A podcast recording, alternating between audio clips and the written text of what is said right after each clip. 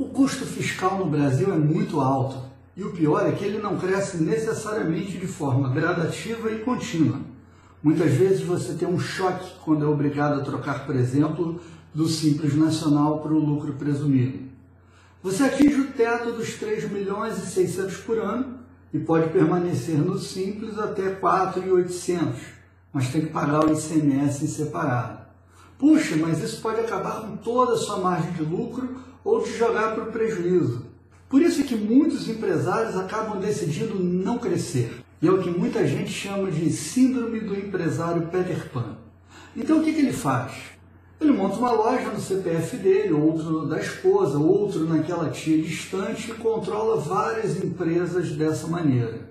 Mas isso tem um risco muito alto. Primeiro porque é uma fraude.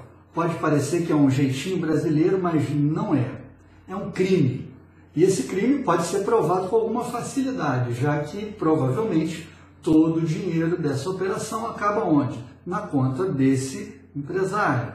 E se ele tentar fazer compras em conjunto junto aos fornecedores para ter um preço melhor, pode acabar fazendo o fisco enxergar isso como um grupo econômico e que não cabia mais no simples nacional. Daí toda a economia dele vai parar na boca do crocodilo. Mas você ainda não está convencido. Primeiro, porque não acha que é crime, afinal você não se vê como um capitão gancho. É só um jeitinho para sobreviver no Brasil. E ainda acha que consegue controlar todos esses riscos. Só que uma coisa ninguém controla: a morte. E se a tia velha que cedeu o CPF para você usar morrer?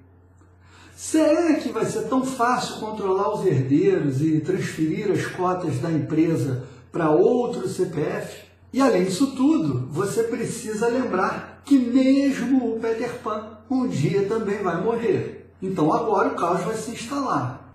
Porque se hoje ele controlava todos esses CPFs, depois de morto, todo mundo vai querer ser herdeiro de alguma coisa. E aí o grande projeto, a grande marca, a grande herança da família, por falta de um planejamento sucessório, vai acabar se perdendo na terra do nunca. Se você gostou demais dessa conversa, curte o vídeo, se inscreve no canal e aciona os sinos para receber as próximas notificações. Um grande abraço.